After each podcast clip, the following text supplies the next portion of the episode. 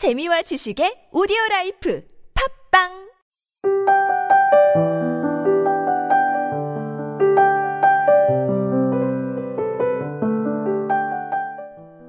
나는 희망한다.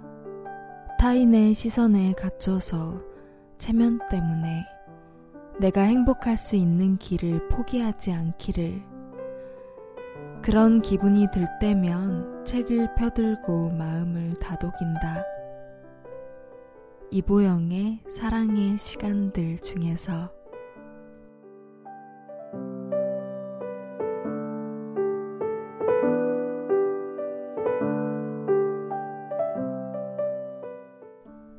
사람들의 시선을 아예 신경 쓰지 않고 살아갈 순 없죠. 그런데 전 너무 많이 의식하면서 지내고 있는 것 같아요.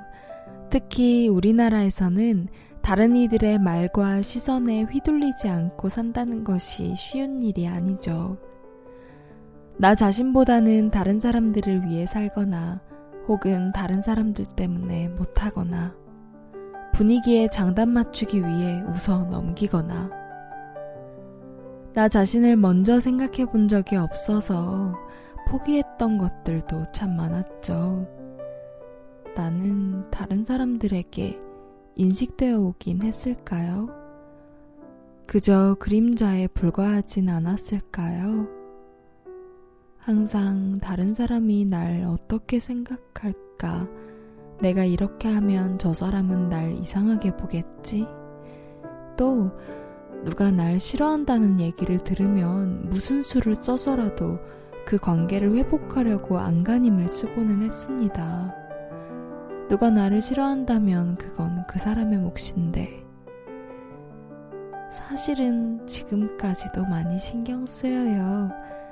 저 사람이 이제 날 싫어하겠지와 같은 걱정들. 그래서 매일 밤 저는 나 자신을 위한 시간을 가지며 이제는 나를 위해 살아도 된다고 마음을 다잡고는 합니다. 내가 행복해야 나의 인생을 사랑의 시간으로 채울 수 있을 거예요. 책 제목처럼.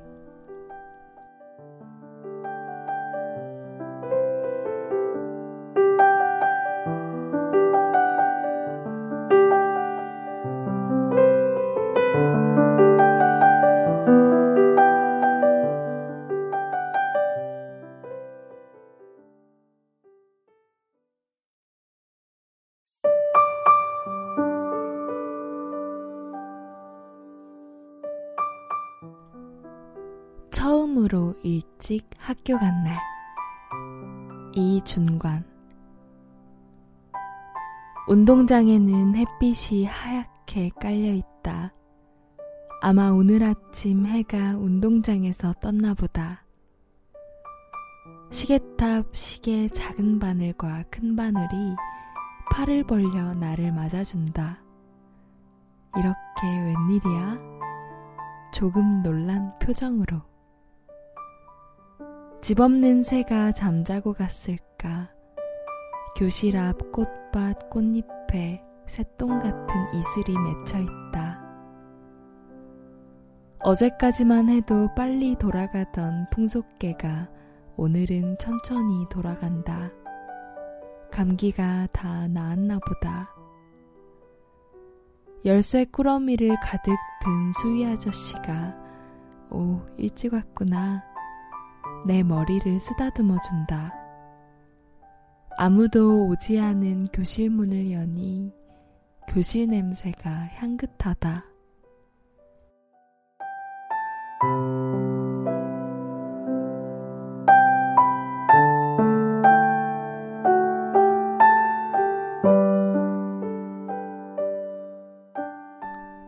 여러분, 넋두리를 늘어놓고 싶은 밤입니다.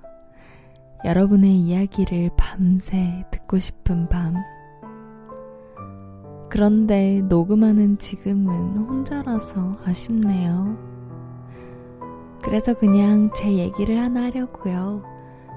이 시를 읽을 때면 제 어린 시절이 떠오르고는 합니다. 초등학생 때 저는 단짝 친구랑 매일 아침 일찍 학교를 가고는 했었어요. 부지런했죠, 그때까진. 항상 아무도 오지 않은 교실 문을 열었던 건 저와 제 친구였죠. 그때는 아침에만 볼 수 있고 느낄 수 있는 학교의 모습이 너무 좋았던 것 같아요.